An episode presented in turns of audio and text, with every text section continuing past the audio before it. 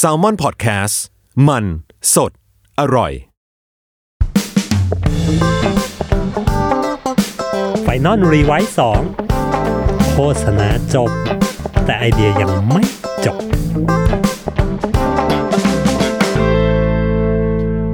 สวัสดีครับ กลับมาพบกับ Final Revise 2 Podcast นะครับ โฆษณาจบแต่ไอเดียมันยังไม่จบจ้ากับกับผมคนดีคนเดิมนายซีนวลคนนี้นั่นเองครับผม วันนี้ใน EP นี้นะครับ เราจะมาชวนคุยกันในเรื่องของทำโฆษณายังไงให้คนเกลียดกันทั้งโลกนะฮะอ่า ฟังดูน่าสนใจ ใครสนใจวะ คือแน่นอนครับในชีวิตของครีเอทีฟเนี่ยมันมันอยากทำงานแล้วให้มีคนพูดถึง ให้มีคนชื่นชม ให้มีคนแชร์ ให้มีคนแบบชอบนะ แต่จะเกิดอะไรขึ้นนะ ถ้าไอเดียที่เราคิดเนี่ยมันมันทำออกไปแล้วคนพูดถึง แต่คนด่ากันชิบหายทั้งโลกเลยนะฮะไม่ไม่ไม่ใช่แค่ในในประเทศที่เขาทำแต่กลายเป็นเรื่องเป็นราวใหญ่โตขึ้นมานะฮะ ลองมาดูกันว่าไอเดียแบบไหนที่จะชวนให้คนเกลียดและให้คนด่าเราทั้งโลกนะฮะซึ่งเราก็จะเอาไปทำตามชุยไม่ใช่นะ เราก็จะได้รู้ตัวนะฮะแล้วก็พยายามระมัดระวังตัวเองนิดหนึ่งครับในในการทำงานสมัยนี้เนาะคนเป็นครีเอทีฟมันก็นอกจากโจทย์จากลูกค้าเองโจทย์จากอะไรเอง การทำงานในสมัยเนี้ยฮะมันเป็นการทำงานที่เฮ้ยคอน sumer สามารถ feedback เราได้ตลอดเวลา มันมันไม่ใช่การทำงานแบบยุคก่อนแล้วที่แบบ เฮ้ยเราลง TVC ไปแล้วก็แค่ไหนก็แค่นั้นจบไม่ไม่ต้องรับผิดชอบอะไรละ สมัยนี้มันเป็นยุคที่แบบผู้คนสามารถแหกได้ สามารถช็อตได้นะในโลก Twitter ในแบบยูทง YouTube คอมมงคอมเมนต์อะไรเงี้ยคนด่าได้ คนเอามาเขียนเป็น article ได้ คนเอามาแบบตั้ง status ด่าได้นะครับคืองานทุกชิ้นที่เราทำไปอะมันมันสามารถมี feedback กลับมาหาเราได้ตลอดเวลา แล้วเราไม่สามารถเลี่ยงมันได้ เรียกได้ว่ากรรมใดใครก่อ กรรมนั้นก็คืนสนองนะครับ ถ้าเราทำงานที่ไม่เคารพผู้บริโภคไปนะครับ ผู้บริโภคก็พร้อมที่จะด่า พร้อมที่จะแหก พร้อมที่จะช็อตเราเต็มที่นะครับวันนี้เราจะหยิบยกด้วยกันมาสามงานนะครับ ที่เขาทำแล้วแล้วแบบเป็นประเด็น แล้วเป็นเรื่องเป็นราวขึ้นมาทำให้แบบแบรนด์เสียหายมากมายนะครับเรามาดูกันนะฮะว่าว่ามีตัวไหนบ้าง ตัวแรกครับ ตัวแรกเป็นของ Dolce Gabbana ชื่องานว่า Chopstick นะถ้าผมออกเสียงผิดผมต้องต้องขอโทษด้วยนะฮะงานนี้ launch เมื่อประมาณปี 2018 นะครับ background ก็คือ Dolce Gabbana นะครับเป็น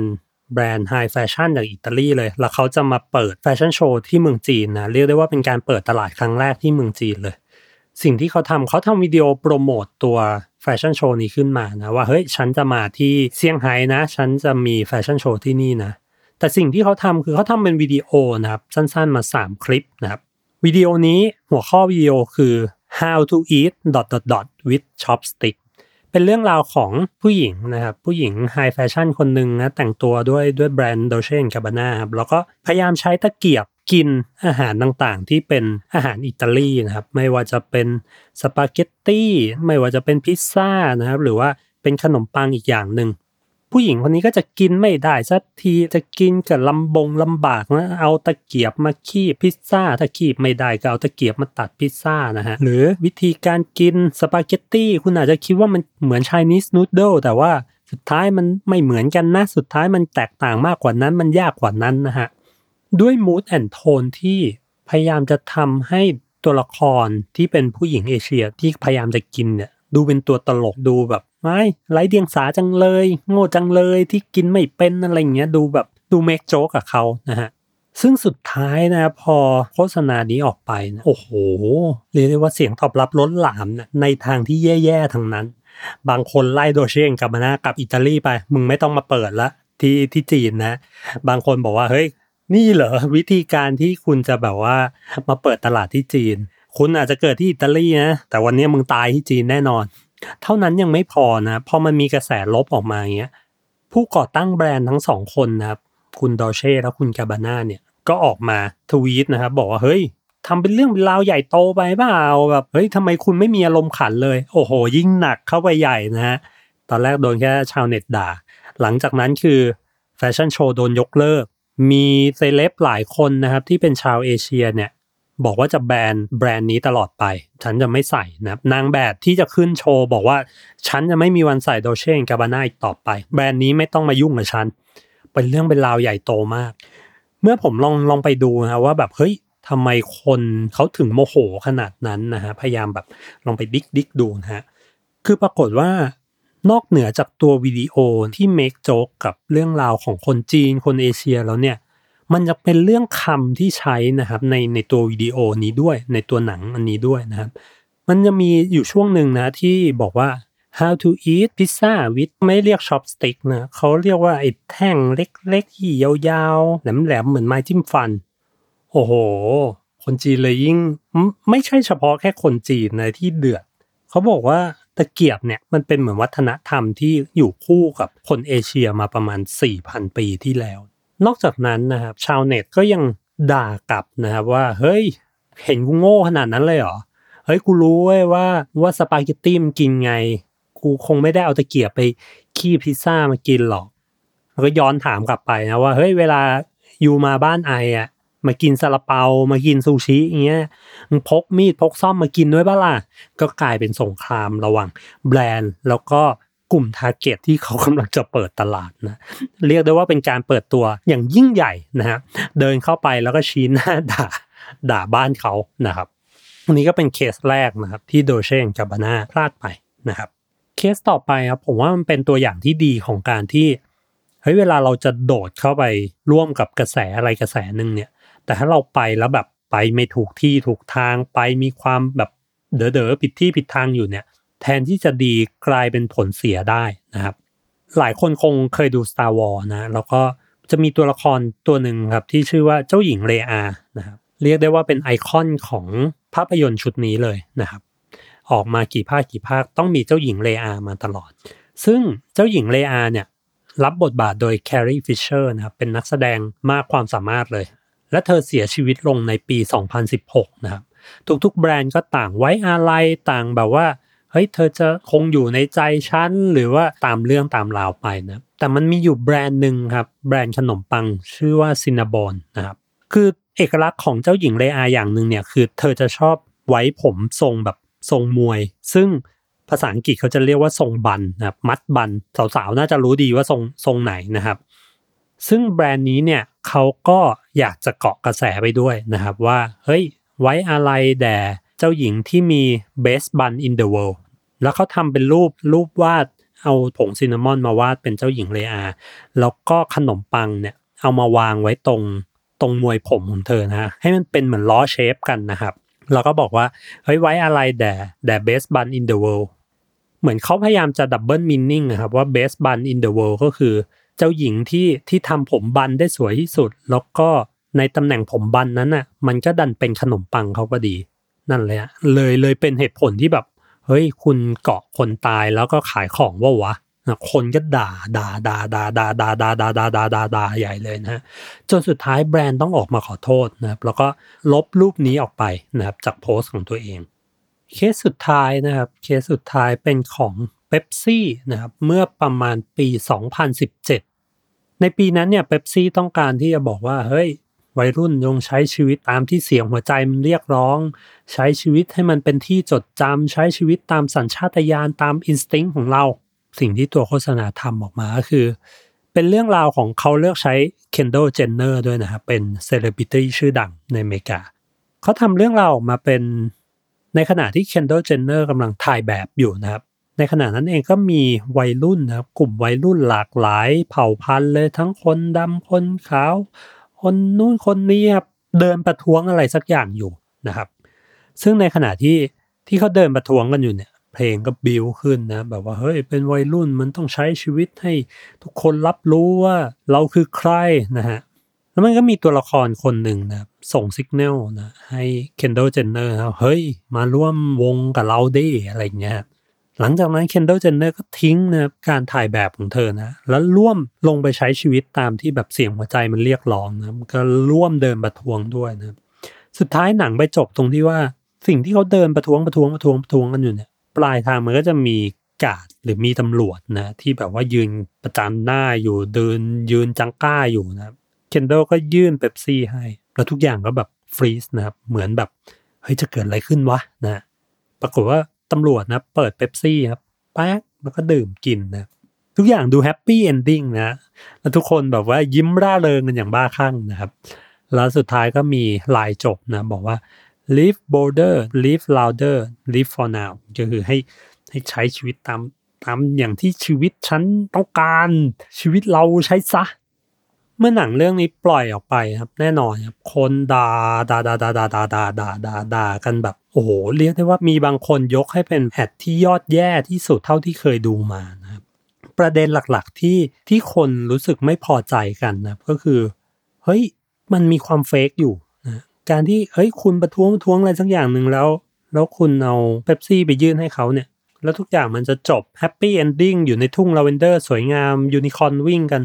มันไม่มีนะในโลกของความเป็นจริงมันไม่มีหรอกมันเข้าใกล้ยิงมันปุ๊บปังปุ๊บปังปุ๊บปังปังนะมีคนทำมงทำมีมล้อนะว่าเฮ้ยคราวหลังเดี๋ยวไปประท้วงเดี๋ยวเอาเป๊ปซี่ไปเดินถือเป๊ปซี่ไม่โดนจับแล้วอะไรเงี้ย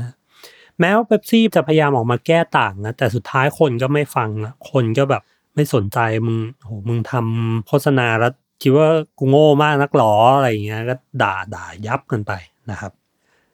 จากทั้งสามเคสที่ที่ผมลองหยิบยกมาเนี่ย ก็ลองตั้งข้อสังเกตนะอันนี้ก็เป็นมุมมองผมว่าเฮ้ยงานแบบไหนวะที่จะทำให้คนเขาเกลียดกันได้ทั่วบ้านทั่วเมืองขนาดนั้นนะ อย่างแรกเลยนะก็คือ งานที่ดูถูกคนดู คิดว่าเขาไม่รู้หรอกคิดว่าคอน sumer น่าจะต้องเป็นประมาณนี้แหละนะ เมื่อไหร่ก็ตามที่มันมีความคิดนี้ปุดขึ้นมาในหัวเรา เริ่มอันตรายแล้ว หลายครั้งเหมือนกันนะครับ ที่ผมทำงานแล้วก็คิดว่าเฮ้ยคอน sumer มันน่าจะเป็นแบบนี้แหละ แล้วแล้วเราไม่ได้รีเสิร์ชกับคอน sumer เยอะพอนะครับ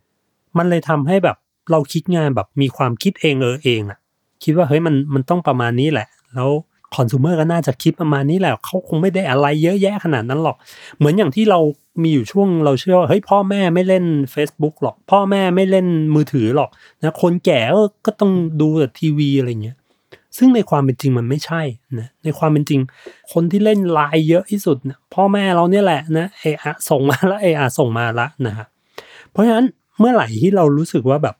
เราเริ่มดูถูกคนดู เราคิดงานแล้วเราคิดว่าเฮ้ย คิดว่าเขาไม่รู้หรอกคิดว่าเขาน่าจะคิดได้แค่นี้แหละ ตอนนั้นเป็นเป็นช่วงเวลาที่ผมรู้สึกว่ามันเริ่มอันตรายกับกับไอเดียเราละนะมันอาจจะทำให้เราพลาดไปคิดไอเดียที่ที่ทำให้เขารู้สึกว่าเฮ้ย คุณดูถูกเราอยู่อะ คุณ fake ใส่เราอะนะแล้วเราก็อาจจะโดนด่าได้นะหรืออย่างข้อที่สองนะข้อที่สองที่ผมตั้งข้อสังเกตก็คือ งานที่พยายามจะขายของจ๋าๆเลยนะ ไม่รู้แหละ product shot น่าจะแก้ไขทุกสิ่งทุกอย่างได้บนโลกนะแล้วใส่ shot product มาในมุมที่แบบเด๋อๆหรือแบบว่าในมุมที่แบบเฮ้ยมันมันแปลกมันประหลาดอะไรเงี้ย เพื่อที่อยากจะแบบเฮ้ยให้มีโลของโปรดักนะอันนี้ก็อันตรายนะครับมันมันจะออกมาคล้ายๆกับตัวโฆษณาเบปซี่ที่แบบเฮ้ยเบปซี่ต้องเข้ามาแล้วคลี่คลายทุกสิ่งทุกอย่างเป็นฮีโร่ของหนังเรื่องนี้ แต่พอมันเป็นฮีโร่ในในมุมที่มันผิดจุดเนี้ย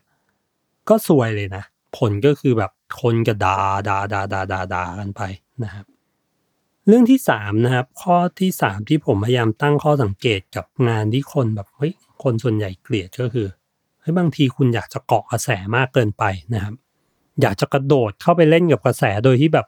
อาจจะยังไม่ได้คิดถี่ถ้วนมาก อาจจะยังแบบเฮ้ยเอาเว้ยมันต้องเร็วต้องเร็วนะฮะ หลายครั้งที่ความเร็วเนี่ยแหละมันทำลายทำลายไอเดียหรือทำลายแบบชีวิตของครีเอทีฟหรือทำลายแบบแบรนด์ของลูกค้ามานักต่อนักแล้วนะฮะเหมือนเหมือนอย่างตัวตัว Cinnabon นะคืออยากเกาะกระแสไปกับช่วงช่วงที่เจ้าหญิง Leia เสียชีวิต แต่ดันขายของแบบไม่ดูตาม้าตาเรือนะก็เลยโดนโดนด่าไปนะอีกข้อหนึ่งก็คือสืบเนื่องมาจากข้อนี้แหละก็คือ การเอาความเป็นความตาย หรือเอาเรื่องสำคัญ หรือประเด็นที่มันดูใหญ่โตเนี่ยมา แล้วก็มา tie-in product ดื้อเลย แบบที่ไม่มีความอ่อนน้อมถ่อมตน เอามา tie-in แบบขายกันดื้อๆตรงๆนะฮะถ้าถ้ามันเป็นกระแสเล็กๆ อะไรไม่ได้เกี่ยวข้องความเป็นความตาย ผมว่ามันอาจจะยังพอให้อภัยได้ แต่พอมันเรื่องเป็นเรื่องความเป็นความตาย ความสำคัญ ความประเด็นใหญ่โตเชื้อชาติอะไรเงี้ยมันจะมีประเด็นให้คนแบบ ได้ด่านะมันจะมีแบบเฮ้ยมึงเกาะคนตายหากินเหรอวะอะไรอย่างเงี้ยฮะก็ก็อาจจะเป็นประเด็นแบบนั้นได้นะครับก็นี่ก็เป็น 4 ข้อที่ผมลองตั้งข้อสังเกตนะว่าเฮ้ยงานแบบไหนที่จะทำให้คนเกลียดเรานะครับหนึ่งคืองานที่ดูถูกคนดูนะครับคิดว่าเขาโง่ คิดว่าเขาไม่รู้หรอก คิดว่าเขาน่าจะต้องคิดแบบเรานั่นแหละ คิดว่าเขาทำได้แค่นั้นแหละ ถ้ามีความคิดนี้เมื่อไหร่อันตรายนะฮะผมว่าอันตรายละสองก็คือ อยากขายของเกินพอดีนะฮะใส่ product ในช่วงที่มันแบบไม่ใช่เลยอะไรเงี้ยหรือแบบคิดว่า product shot จะแก้ได้ทุกสิ่งทุกอย่างนะอันนั้นก็อาจจะจะพาพังได้ถ้ามันอยู่ในบริบทที่ไม่ไม่เหมาะสมนะสามก็คือ อยากเกาะกระแสเร็วเกินจนจนแบบคิดน้อยเกินไป หรืออาจจะคิดไม่ได้ถี่ถ้วนนะ ก็อาจจะส่งผลเสียซะมากกว่านะครับและสี่ก็คือ เอาความเป็นความตายหรือเรื่องราวสำคัญหรือประเด็นที่มันใหญ่โตเนี่ยแล้วเอามาทายอินแบบแบบไม่ได้มีชั้นเชิงอะไรแบบตรงตรงตรงตรงไป มันก็อาจจะทำให้คนคิดว่าเฮ้ยคุณเกาะคนตายดังหรือเปล่านะครับ นี่ก็เป็น 4 ข้อนะครับ เดี๋ยวใน EP ถัดไปนะครับ ผมว่าจะชวนคุยกันในเรื่องว่า แล้วถ้างานมันเกิด negative comment เกิดคนด่าขึ้นมาเนี่ย มันเป็นผลเสียอย่างเดียวหรือเปล่านะหรือว่าจริงๆแล้วมันมันมีทางรอดอะไรไหมนะครับ มาเจอกันใน EP ที่8นะครับ EP หน้า วันนี้สวัสดีครับผม